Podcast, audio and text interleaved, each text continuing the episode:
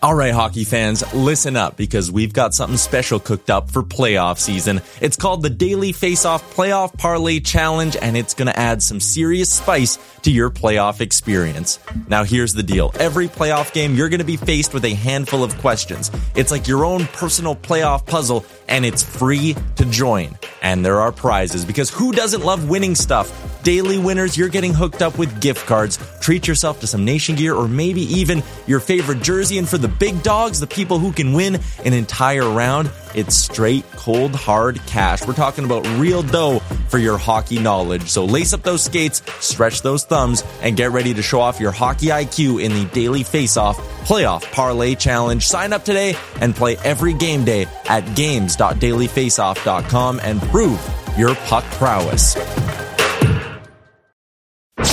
You're listening to Dropping the Gloves with former NHL All Star John Scott, a member of the Nation Network of podcasts and delivered by DoorDash.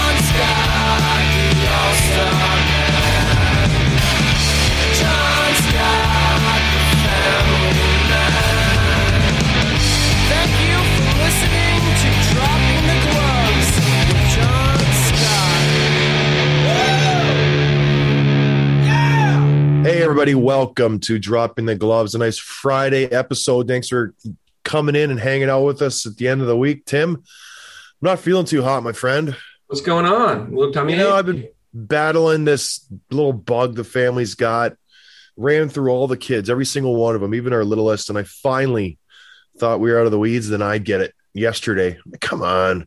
I can hear obviously- your voice. My voice is a little deeper. I got congestion. My throat's a little tickly. I can't taste anything or smell anything. I think it's the flu. It's fine, but no, I'm just you know not not hundred percent. But we're we're soldiering on because boy oh boy, what a what a week, what a couple days in this free agency, unbelievable. Like it, I don't know. Break down when you when you showed me this. I knew it was a busy couple days in free agency when I saw the final numbers, I was astonished. It was like a spending spree. Joe Biden showed up and started giving everyone money, and they were going nuts. So why don't you break down what happened this year and how how insane it is? Yeah, because we were because normally we we attack something like this and kind of talk about like every major signing and how it affects their team and what the term is right and all this stuff. But there's just so many signings, trades, buyouts, movements, rumors. Just we can't possibly cover it all. Um, and I want to kind of just place you know some context around how crazy this week was, especially those first 48 hours of free agency, uh, two hours, excuse me. So, and starting uh, right at noon on what was it Tuesday, Monday, um, to now, basically comparing 2020 to 2021, the first two hours in 2020, last year's free agency, there were 22 contracts handed out. This year, there were 60, triple. Contract years handed out last year, 41. This year, 136. The cap hit in the first two hours of last year's signing free agency, $40 million. This year, $140 million. And the total contract dollars last year was 94 million. This year was 405 million dollars. All these numbers courtesy of capfriendly.com. I mean, it's just incredible. You can see like the Twitter. I don't know. It, it feels like it gets a little better every year, but it really took off this year with um, like Frank Seravalli breaking all the news and telling everyone what they're going to get for Christmas. And it's it honestly might be the most exciting offseason ever, at least that I, that I can remember. Well, and and going into the off season, there wasn't, and this is myself, obviously, I, I didn't think there was that many high end players to be signed like in years past. Uh, like a lot of them got gobbled up right before the free agency period began. Landeskog went back to Colorado. Ovechkin went back to Washington, and that just ticked off two of the bigger names. The biggest name was Dougie Hamilton, really, and after that, it was just a lot of solid players who signed really good deals. And for the most part, I think everyone did pretty well. I think the GMs were smart with their money. I know they spent a lot, but they had a lot to spend. They were really tight with the money last year. They didn't know how everything was going to shake out.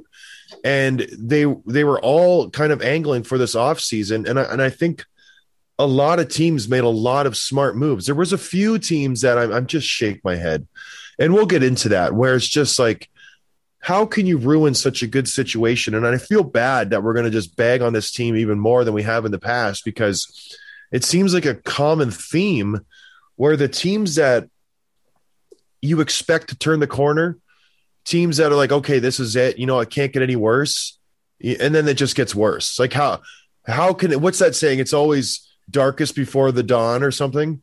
But in this instance, it's always darkest before pitch black because it seems to get worse and worse for these teams. And at the end of the free agency period, you just look at all the great things all these other GMs have done. And then you look at these teams, which I'm not going to let the cat out of the bag yet, and you shake your head. It's like, how did you manage to make your team worse? Like, how is this possible? And you really didn't set yourself up for the future at all. If anything, you mortgaged your future for lackluster return. So, anyways, I don't want to get into the losers, winners. We'll, we'll, we'll focus on the positives first off. We'll focus on there was a lot of teams that did a lot of good work. Let's focus on the biggest fish that was in the free agency pond, and that's Dougie Hamilton. Do you agree? Yeah, I would say so. Yeah. I would say going into free agency, a team that needs a defenseman, Dougie Hamilton checked every single box. He plays power play, he plays penalty kill, he's a very low maintenance, he's a big body, he does everything you want him to do. And he just does it in such an easy peasy way. You don't even realize he's on the ice half the time. Like Dougie Hamilton is the most least interesting player in the NHL, and he's so effective. He reminds me of a Jay Bouwmeester. You know what I mean? Yeah. Where he's just so vanilla. But then you look at the score sheet at the end of the game or his, his stats at the end of the season, and he's got 50 some points. He's plus 30. He's made the All Star game. And it's just like, my goodness, Dougie Hamilton is pretty good because you just, he gets, gets lost in the mix. He's not very exciting. He's not going to go coast to coast. He's not going to score highlight real goals. He makes a good first pass. He plays his man responsibly in the defensive zone. He doesn't get burnt that often. He's just a good, good player. And so he he could have picked his team. He could have chose anywhere he wanted to. Teams would have moved players around for Dougie Hamilton. And he decided to go, which was a little bit of a shocker. How surprised were you when he decided to go to the New Jersey Devils? Uh, well, I think they were probably the team that offered him the most money in term. I don't know how many teams could throw that kind of money at him. Even Carolina's offer was significantly less than that. So he obviously wanted that primarily. And it makes you wonder like, okay, he's he's still a younger guy. He's probably I'm gonna I'm gonna guess 26, 27. Um, so he's got a lot of career ahead of him, but I, I don't know. Does does this send a negative message that he's going for term over joining a, a contender that's closer to winning a cup? Well, I, I, think you have to, at the end of the day, look after yourself. If you're a hockey player, he's he's going into free agency. This is his time to really make some money, make some dough. Not that he hasn't made a lot of money in his career, but you don't you only get a few times when you're an unrestricted free agency and you're in your prime. And this was his time. And he listen, I picked the New Jersey Devils to have a really, really good year last year. Some would say I picked them to win the Stanley Cup, or no, it was two years ago. They're not far removed from that. They have a very good team. They made some really good moves this offseason. I know I dogged on the Jonathan Bernier pick a little bit. He he played well last year. They gave him a lot of money, $4.1 million for Jonathan Bernier. We'll touch on that in a second. But he walks into a situation, the New Jersey Devils, they pick up Ryan Graves, they get Dougie Hamilton. They still have PK Subban, who now can transition into the maybe second line defenseman role, not so much pressure on his shoulders, where maybe he can flourish because he's struggled in New Jersey's a lot of the times. They have Damon Severson, who's a really, really good defenseman. And they have Ty Smith, who's a really good young defenseman, also. So they have some good defensemen. And then you look at their forwards, they're young, they're fast, they're exciting, they're just inexperienced. They had a lot of young draft picks. They got Hughes, they got Hershiser, they got Andreas Johansson or Janssen, excuse me. They need a few more pieces. But if I'm Dougie Hamilton, I go, okay, we're getting PK Subban off the books next year. He's gone. He makes $9 million. That opens up some space. We can add some skill. We got Nico Hersher. Her, Hish, Hersher? Hershier. Hershier? Hershier? Whatever. We got him. He's a good young captain. We can build around him. I don't mind where this team is. Mackenzie Blackwood is a good goaltender.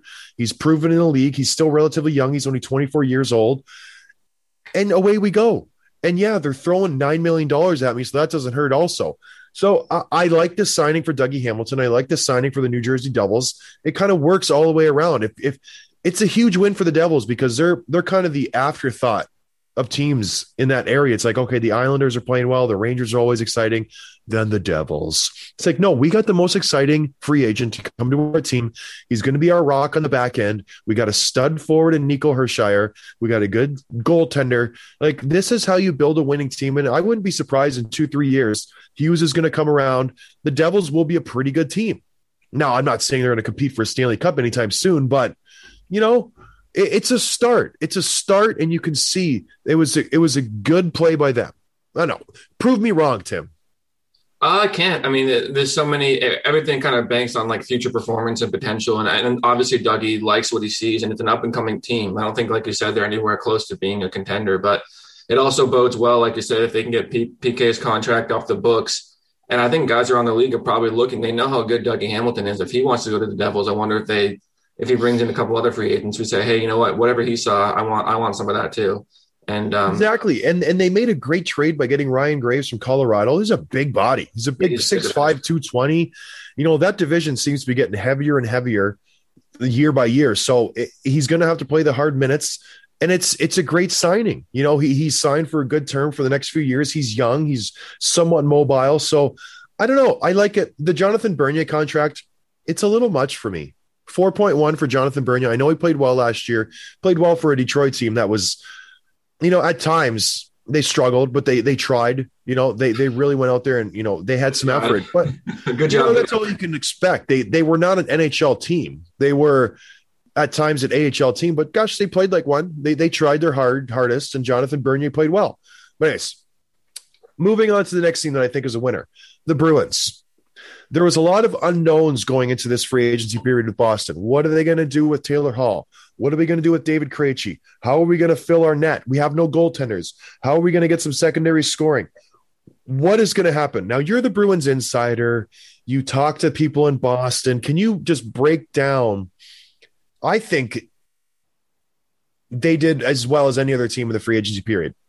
They did. They did really good. The Bruins. And it was really interesting because they didn't do anything like for the first couple of hours. Like all the big names were off the board, and and then you had like, okay, they- are they going to trade for Tarasenko? Like, is that really the direction we want to go?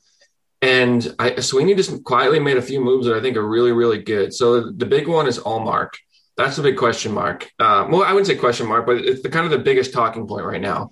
Um, he's obviously Buffalo's former goalie. He played pretty well there. Reminds me a little of Reese Delainen situation where it's kind of like, yeah, his stats are pretty good, but like he always lets him down or he can't like collect the wins. And then he kind of realized, well, not only is he playing for a bad team, which is going to impact the stats, but also like the mental and psychological impact of playing for a franchise like that and losing so many games. You're just not going to play your best. So hopefully Ullmark in a winning situation can play well.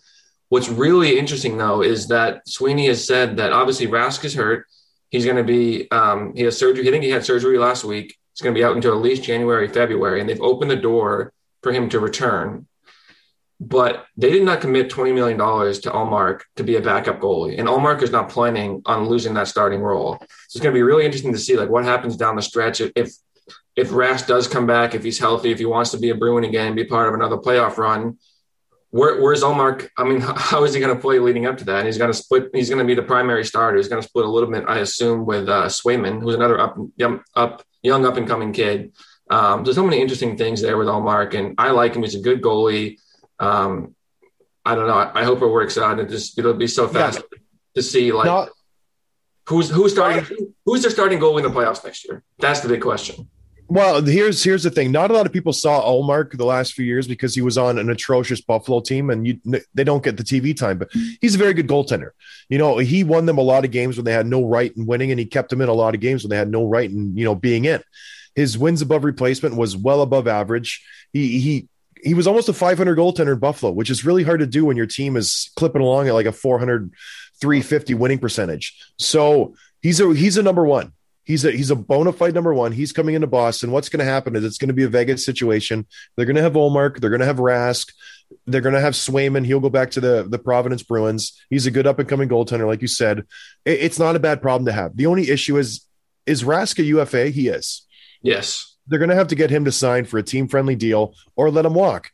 The only thing that Rask has to deal with is he's hurt. No team is going to sign him. They're not going to give him a long term. They're not going to give him a lot of money. So would you rather go to a situation, excuse me, and fight for a position in, in another city or re-sign with Boston where they know you. They're going to give you time to rehab. They're going to maybe give you a little more leeway if you have a few bad games because they trust you.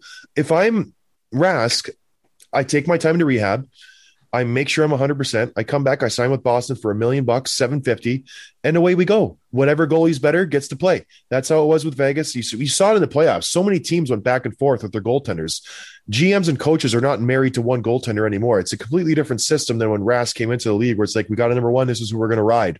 So if the Bruins make the playoffs next year and Rask is on their team, I would, it would be hard for me to say Rask isn't starting goaltender game one if he's healthy and he's had some games in the regular season. So, you know, you you but Ullmark's it's it's a very good signing for the Bruins. They're getting him for 5 million bucks for 4 years. I think the Bruins fans will be very happy to have him.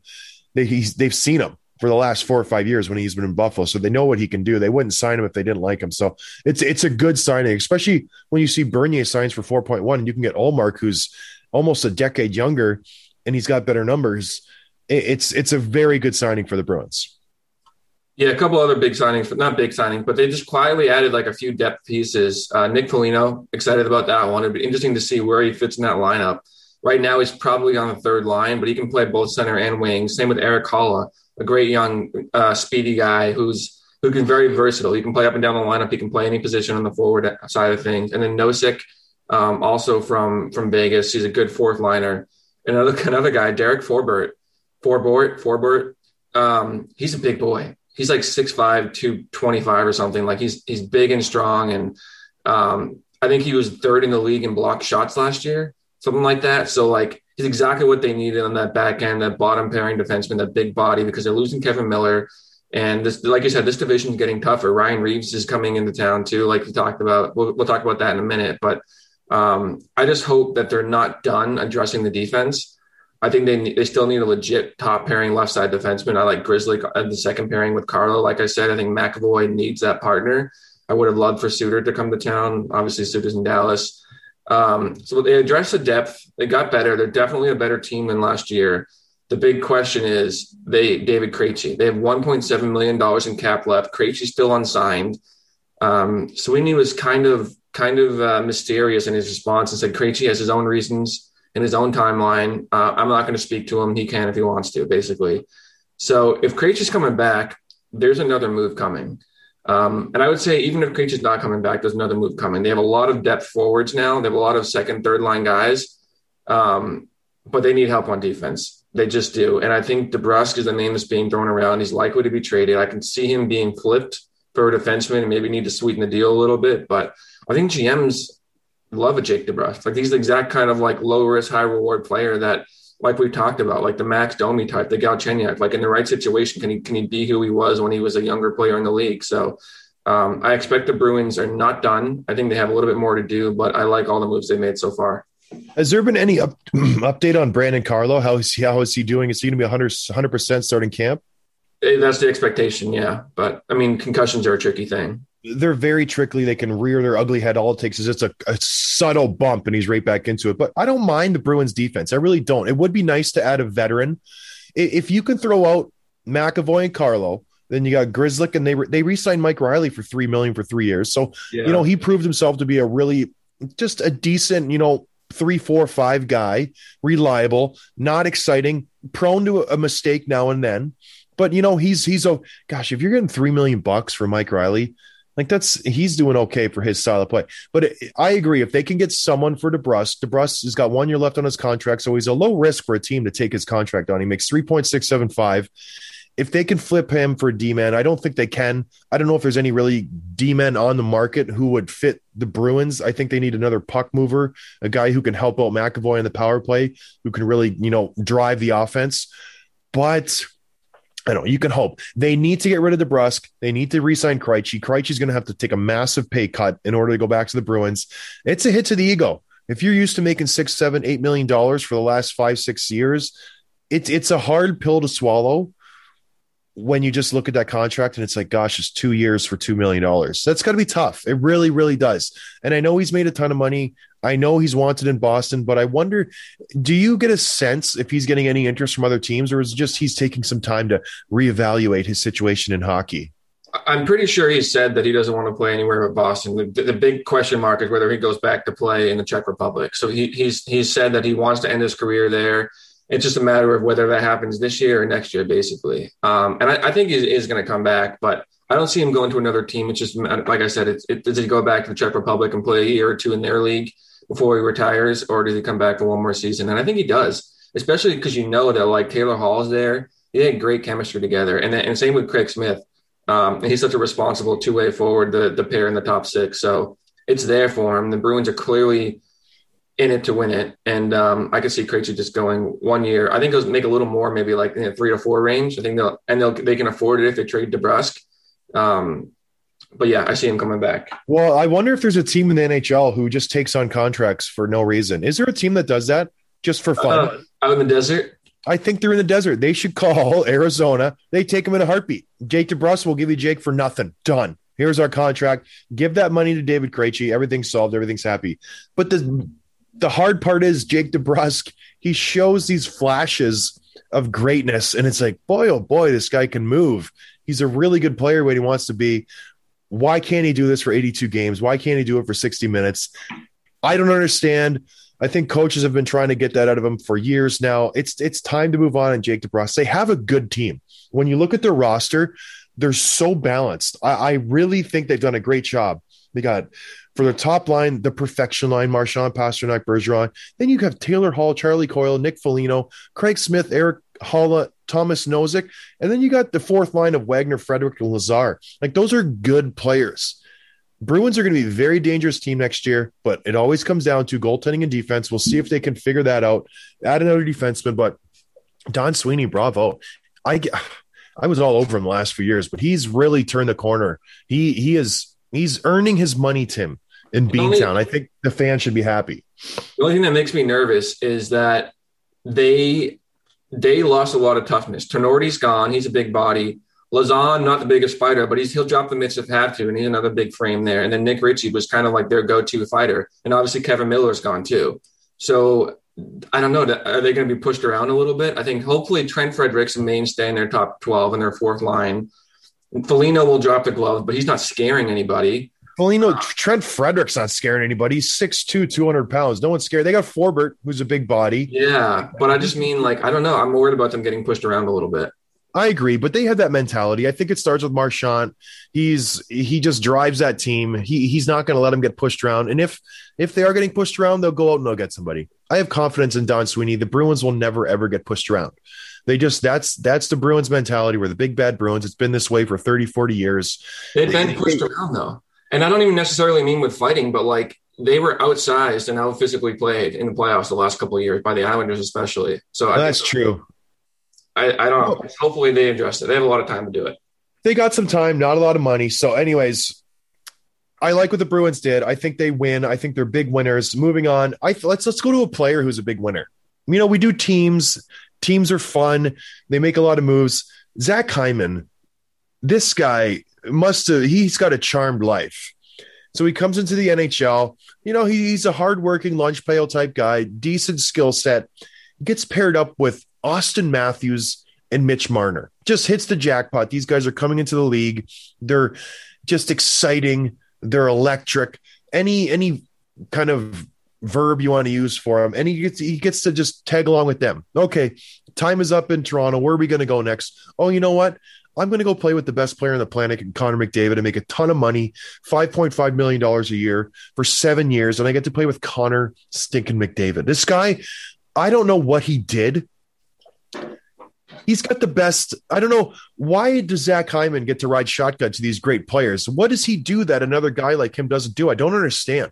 There's plenty, maybe there isn't plenty of guys like him, but I think you could find a guy who would go in and blow up a defenseman and give a puck to a guy in front of the net or pass it back to the defenseman who would be happy to play with McDavid and Matthews. But for whatever reason, the league is sweet on Zach Hyman. And the Edmonton Oilers opened up the piggy bank and they gave him a huge seven year deal, almost $40 million to play on the wing with Connor McDavid. So good for Zach Hyman. It was it was expected. The the interesting fact here was Toronto would not trade him to Edmonton for that eighth year because they knew that was going to help out Edmonton and their salary cap and their numbers, and they wouldn't help out Edmonton. I like that. I think that's nice. You know, they they knew they were going to sign there, or Hyman knew he was going to sign there. Dubas knew Hyman was leaving, and they were trying to work it out so he could get that eighth year and kind of help Edmonton. And Edmonton was going to throw him like a fifth rounder, and Dubas was like, "No, beat it. You eat that cap for seven years. You eat this terrible salary that I'm not going to give Zach Hyman. You guys are dumb." And he did it, and I like that move for his uh, Kyle Dubas. It's it's very shrewd, but it's very nice. He said, "Ken Holland, you know, kick rocks, bud. You know, ha- have fun with this contract in two years." Whenever you sign a player like Zach Hyman to a long term deal, never ages well, ever. You name me one power forward who has signed a term for over five years, and you tell me at the end of that term if it looks good. I can't Tell me. They're all. Is, is, David is he a power Clarkson, huh? Is he a power forward? Zach Hyman? Yeah, he's the he's the power forward of the league now. He goes in, he bashes the defenseman, he goes in the corner, he's in front of the net. He is the new power forward. That this is the prototype of a power forward. He's six foot two ten, probably. He's physical. You don't have to be big anymore to be a power forward. When all the 6'1" skill eleven. yeah, he's not a big guy. Gone are the days when you have the Eric Lindros and the Mikael Renbergs. Lindros? Lindros. So the Legion of Doom. Are you, are you too young for that line?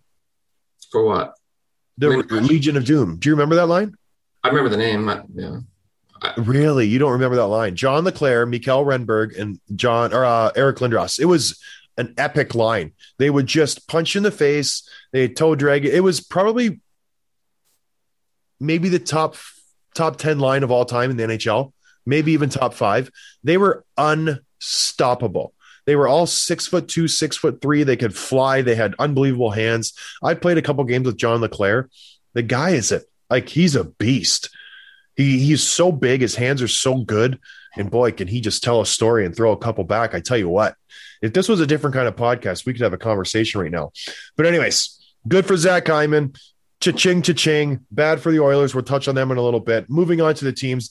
Another team I thought it did pretty well were the LA Kings. They've quietly, quietly added pieces to their team. They picked up uh, from Montreal. They traded for Arvidsson. They signed an Edler deal, who was making five million or some year before. They get him to a good deal this year, and they have the best farm team in the league, which they're going to use to trade for Jack Eichel. I said it months ago. Everyone's sleeping on LA. Oh, he's going to the Rangers. Oh, wait, he's going to Minnesota. Oh, wait, he's going to Anaheim. Oh, wait, he's going here. The Kings are going to get Jack Eichel. Okay. I'm calling it. I'm sticking with my guns. I think he's a perfect fit in LA. They have the prospects pool. They have the guys there who can still win. They still have Kopitar. They still have Brown. They still have Quick. They still have Doughty. They have good players who are veterans. Imagine adding Eichel into that mix. They have so many good prospects they can throw at Buffalo. You know, throw them um, Turcotte. Turcotte in a first rounder, and maybe another uh, good prospect like this Arthur Kaliyev, who's a good winger who lit it up last year in the OHL. I think those are that's a good package for Jack Eichel. You don't think that the, the no signing like means they're not going to go for another center though? I mean, Kopitar. at all. No, you can throw Danault on the third line. Kopitar has got what two years left potentially. I just think the Kings they've made a very very they were they were written off three years ago where it was just like we got to unload quick, we got to get out from Doughty's contract. Kopitar's got a terrible contract, we got to change things up.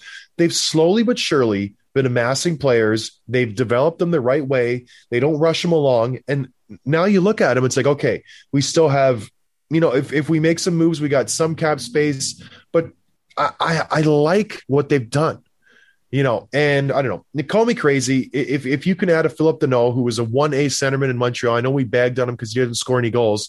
He plays the game the right way. You sign him for 5.5, which is, you know, teetering on a little bit much. You add Arvidsson, you got Alex Iafallo, you got Andreas Athanasiou. You have a good team. You know what I mean? So I like what they've done there. If they could somehow pry Jack Eichel away from the Buffalo Sabres, that'd be fun.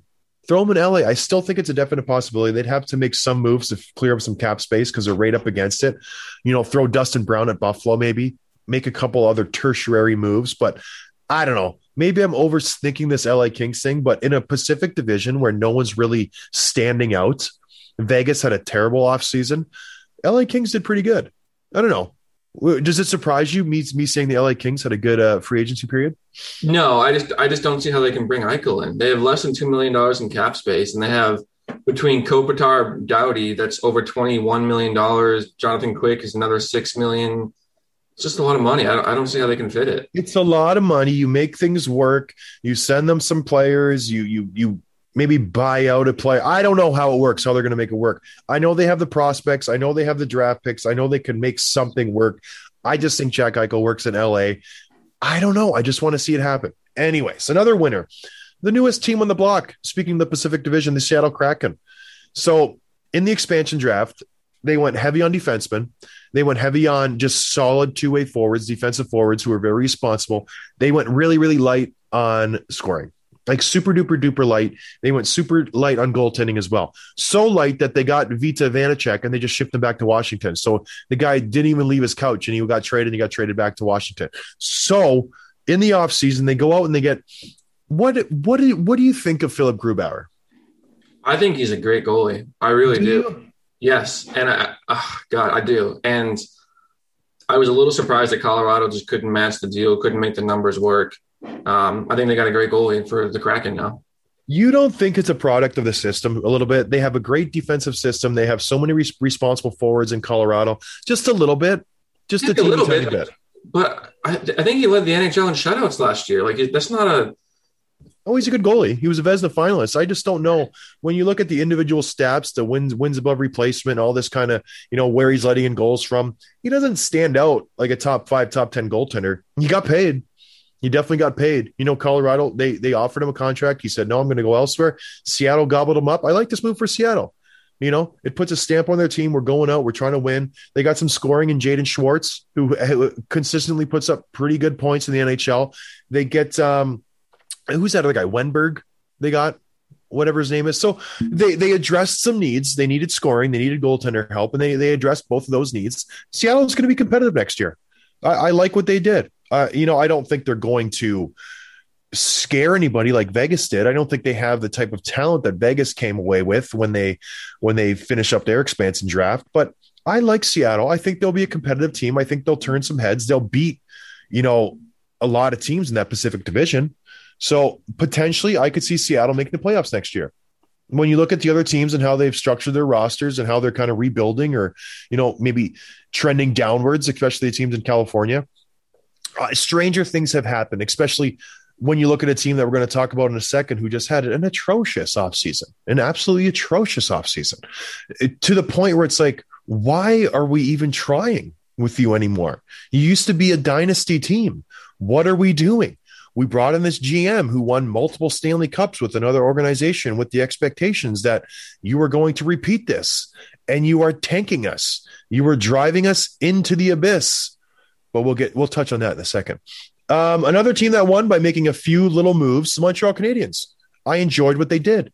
They, you know, the devastating news losing Shea Weber, replace him with Savard from Tampa Bay coming up for fresh Stanley Cup. You know, a pretty good pickup. Savard's not a flashy player. He'll punch in the face. He'll block a shot. He'll hit you. It's a, it's a very smart move. They get a very dynamic scorer in Mike Hoffman, kind of enigmatic, had some off ice issues. You never know what you're getting with a Mike Hoffman. But the one thing he does do you can set you can set your watch by it. He's going to put 30 goals on the board regardless. Regardless. He's an absolute sniper on the power play. I don't care what you say about him.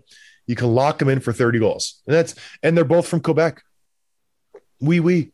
Je me, je m'appelle Michel Hoffman. Very good. But like you like you mentioned here in our notes, Tim, what's it going to be like losing some big, big voices in the locker room? Are they going to be able to overcome this? They lose Weber, they lose Perry. How much is that going to hurt their room?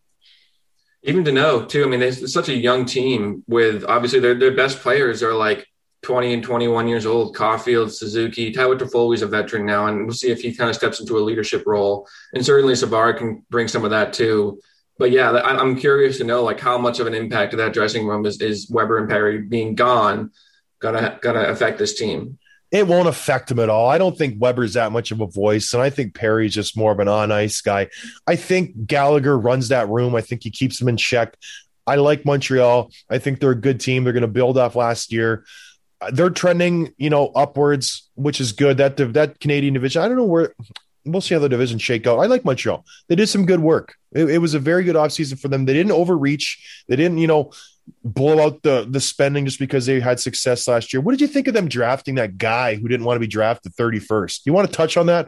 It's Uh, such a weird situation. it's such a big conversation that I don't think we should even try to squeeze it in. But Here's what I don't like. Here's what I don't like. And people might hate me for this.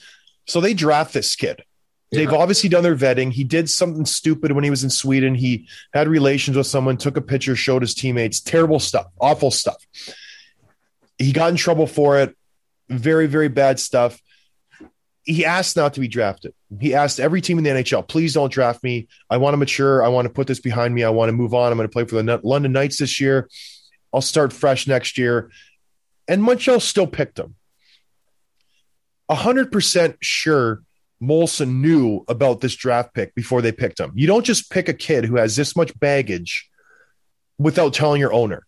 Bergevin and him had conversations. They still picked him with the last pick of the draft in the um, first round or 31st pick, whatever. Molson, because of the backlash, flips the script and goes, You know what? We made a mistake. I'm so sorry. I'm so sorry. We made a mistake to our fans. I really regret it. Blah, blah, blah. We're not going to let him come to camp.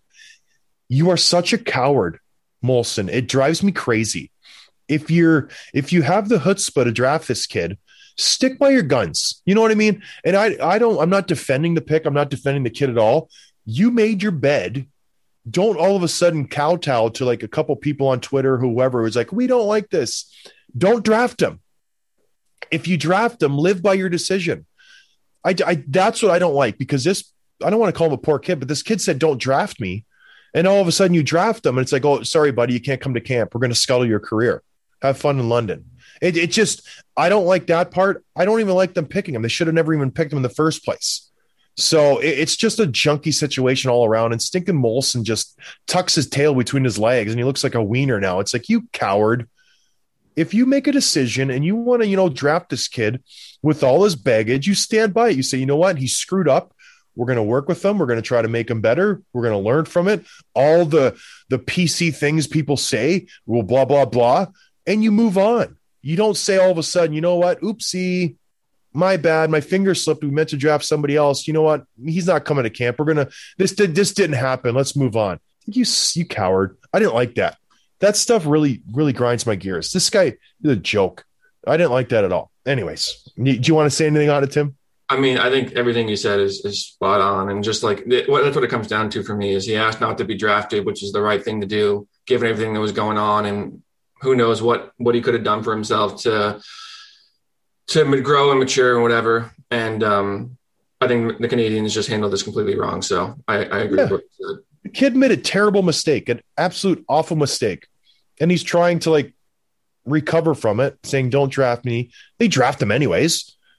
And then they say, Oh, never mind. Oops, didn't realize we are going to get this much backlash. Sorry, everybody. Even the stupid prime minister of the Can- like Canada comments, like, shut your mouth, Justin Trudeau. Ben- see Bettman's comments No, what did he say? last night. He said he was just, I, I forget exactly, I'm paraphrasing, but he's like, shock doesn't begin to describe it. And as a father of two girls, I, I don't understand this pick, is basically what he said. Yeah, it's just like, a Justin Trudeau. I'm not going to get into it. Let's move on. I'm. It's going to go south fast. All right, back to a more positive. People are going to be surprised by me saying this. I think Colorado had a big win this uh, free agency period.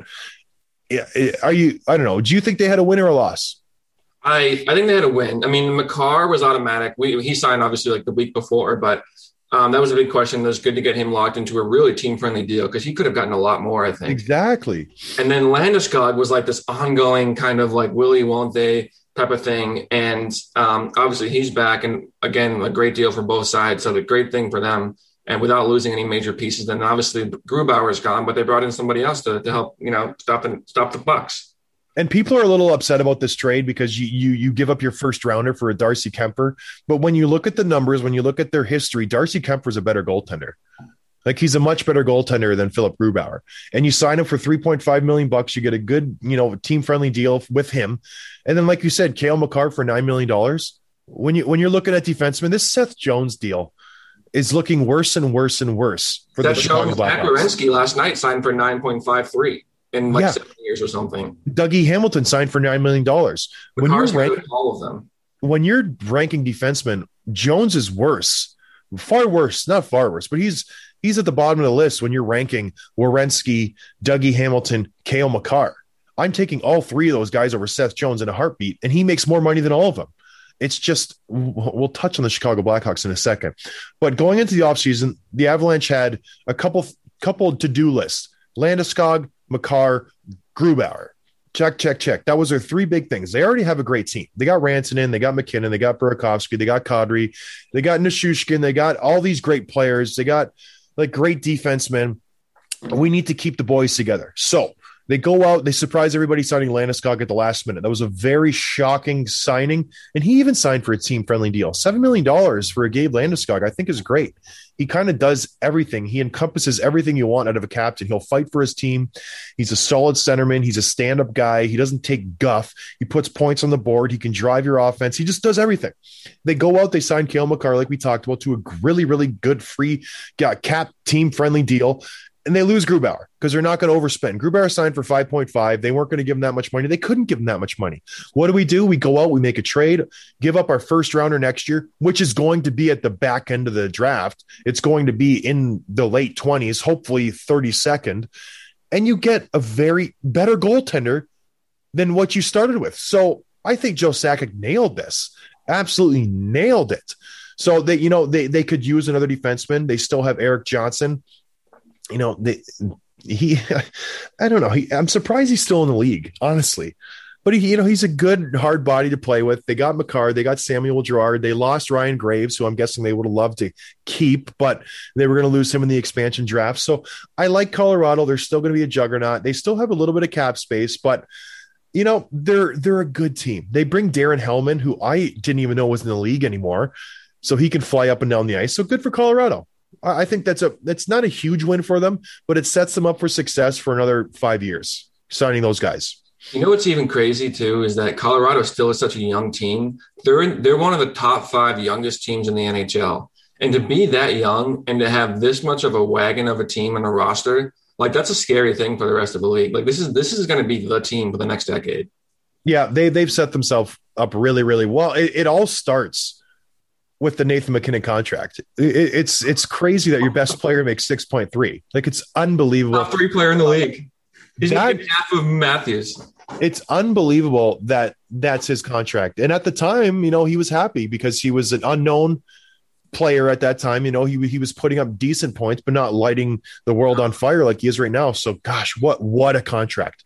So good for Joe Sakic, good for the Avalanche. I hope they win one in the next few years. They deserve it. They've done everything right. They really have. They haven't mortgaged their future. They haven't extended themselves. They brought in really good pieces.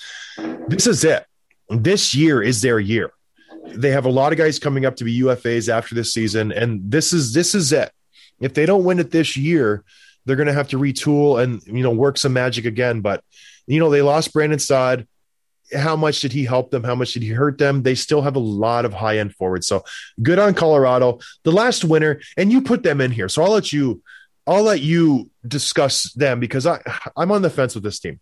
Yeah, so well, there's, there's, a, lot of question marks. The Blackhawks, um, Seth Jones, I, we talk, we kind of bash him because we think he's overpaid. He's not as good as some of the other guys. He's still an elite NHL defenseman. He's still going to make their team better.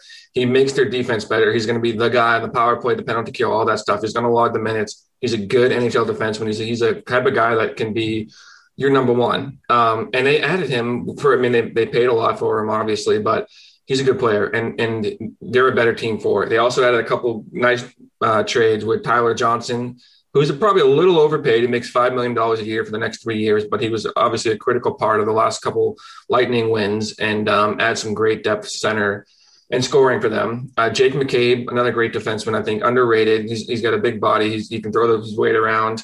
The big question mark, obviously, I mean, before I, before I move on, they did all this and they still, like we talked about last week, they kept Kane, Toews, DeBrincat, Dach, Kubalik. They have all the young players. Their core is still the same. And then Fleury is really the big question mark, um, and whether or not he plays. And if he doesn't play, I might not have him on this list. And and he probably honestly won't. I saw a report last night that he said he would only want to go to Pittsburgh um, to not retire for family reasons. He's obviously got a lot of ties there, um, and I think that's probably what it would take for him to want to play next year. But if he does, I think the Blackhawks are an instant contender. If he if he does play for Chicago, this is a good team. Everything looks really good on paper now. Who knows? Maybe Jones is going to be a bust. Maybe McCabe gets hurt. Maybe Tyler Johnson was just a, a product of the system in Tampa Bay, and and Toews isn't. I mean, who knows what he's going to be like next year too? But on paper, this looks good. And if Fleury plays, and this is going to be one of the better teams in the league. I totally agree. It all depends on if Marc Andre Fleury plays or not, because like you said, it, it, the signs are pointing to him saying no, and he's made seven seventy five million dollars. You know, he's won his Stanley Cups. He, he's proven himself as a top three, top five goaltender of all time. When you look at the stats, you know, you could obviously debate, you know, era and this and that, and, and you know that's another show. But why would you not want to go to Chicago? You know what I mean? Uh, and yes, his family, he's he's obviously, you know, made a home in Pittsburgh and Vegas. He's got ties to them. He's a very emotional guy. I think he his feelings drive his decision a lot. But if you have a chance to go play with like these great players in a great city, Chicago's a great city. Why not? You know what I mean? Uh, I, I, don't understand his reasonings, and it, it, all comes down to being, you know, you want to do what's best for your family, and I can totally respect that. I've made those decisions; they're very hard to make, but it, it's too bad because Stan Bowman has done a lot of good things this offseason. You know what? Tyler Johnson does make a lot of money, but boy, he can still fly out there. He proved that in the playoffs. He he was a main factor in the reason Tampa Bay repeated. And you go out and you get Jake McCabe. I played with him in Buffalo. The guy's an actual he's a beast. He has big hits. He can make a good first pass. He's a good, solid defenseman. So I like what Chicago has done. It all, like you said, it all depends on Marc Andre Fleury. I don't like what they did with Seth Jones. I think they gave him way too much money, but that's you know we've already we've already discussed that. If Marc Andre doesn't play, where do they go for a goaltender? There, there's a guy in Boston who's hurt. Do they make a run for Tuukka Rask somehow pry him out of there? Because if they lose Marc Andre Fleury, that frees up seven million dollars, and they have like a little over one and a half left in their cap if you're adding seven million bucks into the system, do you go out and get Tuukka Rask or Devan Dubnyk? Do you go out like what's Henrik Lundqvist up to? How's how's his recovery going along? I don't know. You need a goaltender. You don't have anybody under contract except for that Finnish kid. You need someone to stop the puck. What do they do? Like they need they need somebody why not go after Tuukka Rask if he's healthy? I don't know. It's a very interesting situation. You would think Stan Bowman would have had a conversation with Fleury before he traded for him. I don't understand that. If it was just like a hope and a prayer, maybe he'll sign here, maybe I maybe he'll come here, just an expectation. But from the sounds of it, through Fleury's agent, there was no contact, there was no conversations. It was a surprise to them, and they just dropped the ball on him. It's like, okay, you're going to Chicago. It's like, wait a minute. Wait a minute. No, no, we're not. So I don't know what's going to happen. Good on Chicago. They're trying. And when you have young players who are who are good, you have to maximize their entry level contracts and because they're going to make a ton of money in a few years. So you got to win while the getting's good. So good for Chicago. I don't know. That that's going to be a situation to walk. Watch Marc Andre Fleury. The good thing about him, he's very open. Like he he's going to let you know what he thinks. So he he doesn't leave things kind of you know vague like Robin Lehner did. Robin's like very secretive person. He's like very weird tweets and stuff. So, anyways, good for them. If Fleury does play, are they an instant Stanley Cup contender? I think so. Yeah, assuming guys are healthy, and, and I mean Toews is a big question mark too. But if they're if they're healthy, then yeah, I think they are. I don't know if they're a Stanley Cup contender, Tim, but they're they're definitely in the mix. I agree. They got a they got good forwards. If if they can just throw the puck out there, when and if you get again, if Jonathan Toews is back and he's back to his pre whatever illness he had self, where he's putting in seventy to eighty points and he's a solid player, then they're a dangerous team because Patty Kane doesn't look like he's slowing down. They're still, I would think they're going to be 36 years old. They're 32 and 33. Like they're still, they're still in that age range where you can get some production out of them. They've just been playing the league for like 15 years. Like they've yeah. been around for a long time. They're old. They're not old. All right, let's get. I don't want to do it, but we got to get to the losers, Tim. We got to do it. But before that, I got to grab a bite to eat. So I'm gonna head to the. I don't have any food. You know what I'm gonna do? I'm gonna go on my phone. I'm gonna go to DoorDash. And you here's listen to my listeners. DoorDash messed up. Our promo code didn't work for the last two weeks, but it's working now. We worked out the bugs. Everything's good to go. So if you tried before, I apologize. I was going to make Tim send free meals out to everybody. Thank God they figured it out just in time. They just in time because we had hundreds of comments saying people, oh, it doesn't work, it doesn't work. Anyways, go to DoorDash, enter promo code GlovesDD. You're going to get your 25% off. You're going to get free delivery. It's going to be great. You're going to get great food. Pick any restaurant you want. Everybody signed up for this thing. All the restaurants because of COVID, everyone's on there. It's easy. They bring it right to your door. You know DoorDash. I know DoorDash. It's the best thing going click on the link, go to their website, DoorDash.com, promo code GlovesDD. Get yourself some food. You'll help us out a little bit. We really appreciate it. GlovesDD, DoorDash. Uh, now on to the looter, losers. You're a loser, baby. Why don't you kill me? I've been alluding to it the whole show. Um, why don't you break down how bad the Edmonton Oilers were this offseason? Ah, gosh. Well, bad is such a strong word because I, I think it's more confusing. That's that's Yes. that's my state of mind. It's like, hey, maybe this works out, but I'm confused by all the moves they've made. And clearly, we talked about it last last week. They brought in Duncan Keith. Adam Larsson leaving was not part of their plan. That was not part of like what they were planning on doing. And I don't think it. So they they bring in Keith. They lose Adam Larsson, and then they trade away Ethan Bear for Foegele from Carolina, who's a good third line player. He's he's actually re- way underrated. He's a good good player. But I don't know. I saw a great tweet from um, Tyler Yaremchuk, who's on our Nation Network. He said, "Good franchises don't trade away good young defensemen," and it's a, it's a good point. Like Ethan Bear's a good good player, and they bring in Cody Cece for four years at what is it? How much is he making? Like three million dollars and change. Cody Cece for four years is making 3.25. And Cody Cece is a is a barely a five six defenseman. Right. He's not good. Right. And then Tyson Barrie, they brought back, who again led all defensemen in points last year, but didn't get any Norris votes, which shows you what how effective he is as a complete player, aside from just putting up points in a, in a system where McDavid and Draisaitl are going to get everybody points. So um, that's that's really questionable for me. And kind of like, what do their defense look like? You got Nurse and Keith, Barrie, Cody Cece, Oscar Klefbom, and Chris Russell. I don't know. That's a lot of money. It's it's almost twenty six million dollars among them. John, what's the, what's the comparison that you laid out here? Well, listen, I, I did a little digging. I looked at other teams, successful teams, teams with good defensemen. And if you look at your decor and you're going to ice Duncan Keith, Tyson Barrie, Cody Cece, uh, Darnell Nurse, Klefbom, and Russell, and you compare that to a Tampa Bay Lightning, whose salary cap for the defenseman is a million dollars lower, and they're throwing out Hedman, McDonagh, Sergachev, Cernak, Rutta, and Bogosian, you're doing something wrong. Like opening day, Edmonton's defensemen are awful. Other than Darnell Nurse, every other defenseman is on the downside of their career or they're just a defensive liability. Darnell Nurse is the only guy I can throw out there and be like, okay, he's going to play good.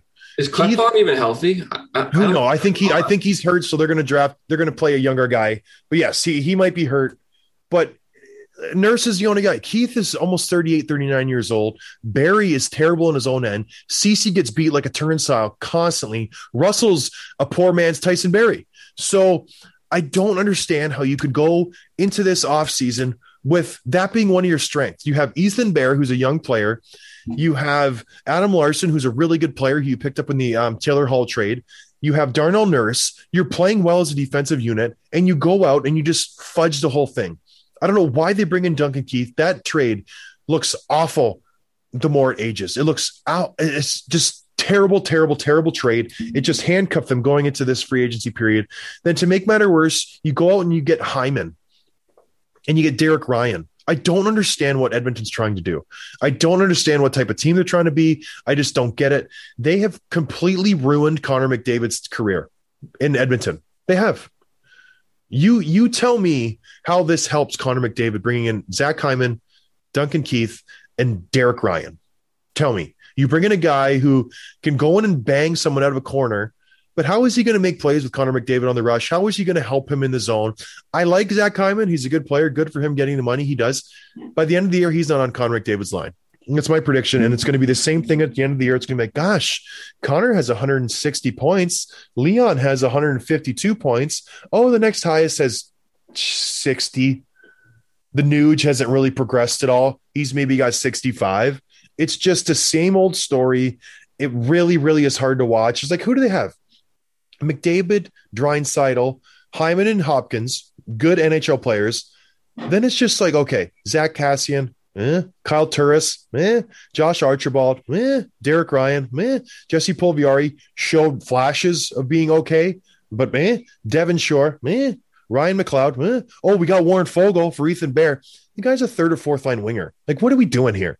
You pick up Warren Foegele, like you, you think he's gonna McLovin, you think he's going to make a difference over Ethan Bear, who's a good young, and this is a sore spot for Edmonton fans because they have traded away good young defensemen. That's a thing that they do. They love trading away good young defensemen who are skilled and bringing in absolutely nobody for them.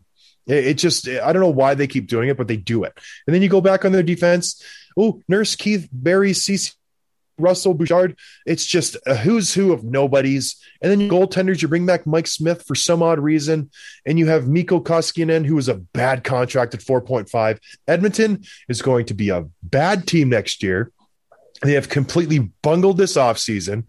If I'm Connor McDavid and I'm Leon Draisaitl, I'm pulling my hair out because I don't know what the stinking GM's doing.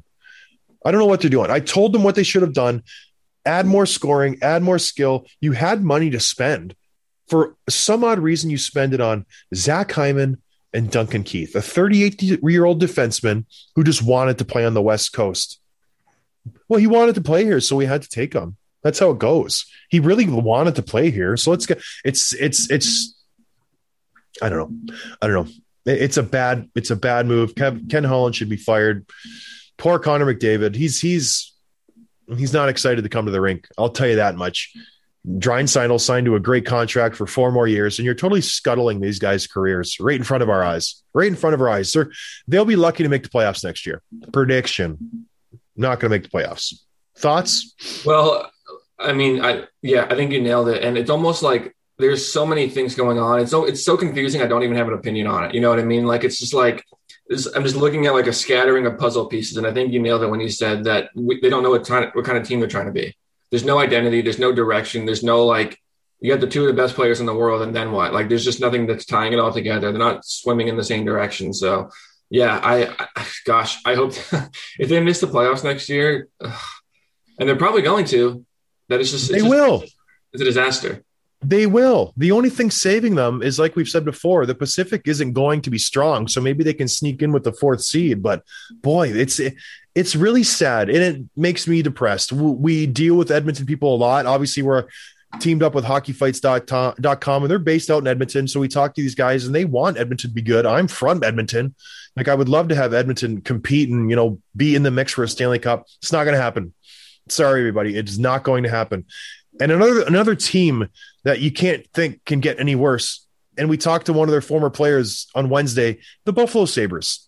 So you you trade Rasmus Ristolainen, you trade uh, what's his name? What's his dude's name? Reinhardt. Reinhart. You're trying to trade your best player. What what is going on in Buffalo? Something smells funny in Denmark. You have no good prospects. You have two goaltenders. Okay, so you lose Ullmark in free agency. You lose Carter Hutton. You bring in two goaltenders, Craig Anderson and Aaron Dell. They combined for seven, seven starts last year. Seven starts. And listen, I'm a big Craig Anderson fan. I, I, I once one time argued he was just as good as Carey Price in the playoffs. And at that time he was. you, lost, you lost that argument. Craig Craig Anderson is 40 years old. He's older than Mike Smith. He's 40 years old. 40. And they signed him. Aaron Dell has not played a meaningful game in years. And he's 32. Why on earth are these the only two goaltenders on your roster right now? What is is there some secret goalie that I don't know about that they're sleeping on that they're waiting to sign? Do they have some hot shot prospect who's going to come in and just steal the show? I don't know what's going on in Buffalo. This is their defense. Colin Miller, Will Butcher, Robert Hagg, Mark Pysyk, and Jacob Bryson. They have Rasmus Dahlin, who's an RFA. What what is going on in that back end? Do you know any of those players? Uh, yeah, I do. I, I like Will Butcher actually, but um, is he going to win you a game? Is is he of note? Will Butcher, no. he's got a power name, but it's not good. It is not good at all. in Buffalo. And then you move on to their forwards. Okay. Jeff Skinner, albatross of a bad contract. Worse in the league. Kylok, Kyle Okposo still signed for two more years at $6 million. They call, they call him Okie. He's a good dude. $6 million for two more years. Victor Olofsson, three million bucks. Cody Eakin, Zemgus Girgensons. Here's a perfect example of a power forward who they gave a pretty good contract a few years ago, has not aged well. He's only making 2.2, but boy, oh boy, that's a tough 2.2. Anders Bjork, Tage Thompson, like they got Dylan Cozens. If I'm Dylan Cozens, I'm 20 years old. I'm making less than, you know, just above cap. You're about to trade the best player on the team and Jack Eichel. I'm going to be the best player on the team. I'm 20 years old and I'm playing with a bunch of has-beens and nobodies. What am I doing here? We're going to get him on the show next week and I'm going to talk to him like, "What are you doing, Dylan?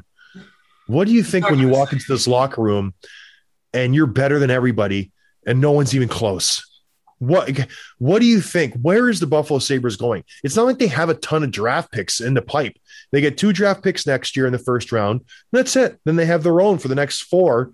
Then they have the Devils in 2000 whatever. Or that's Well, okay, so they were the worst team in the, in the league last year, and somehow they got way worse. Not even like Way a little worse. worse. They're way, way worse. Which honestly is probably the right thing. It's a step forward for them because they're going to get a lot of high first round picks and hopefully some more first overalls potentially. Owen Powers was a great one this last week.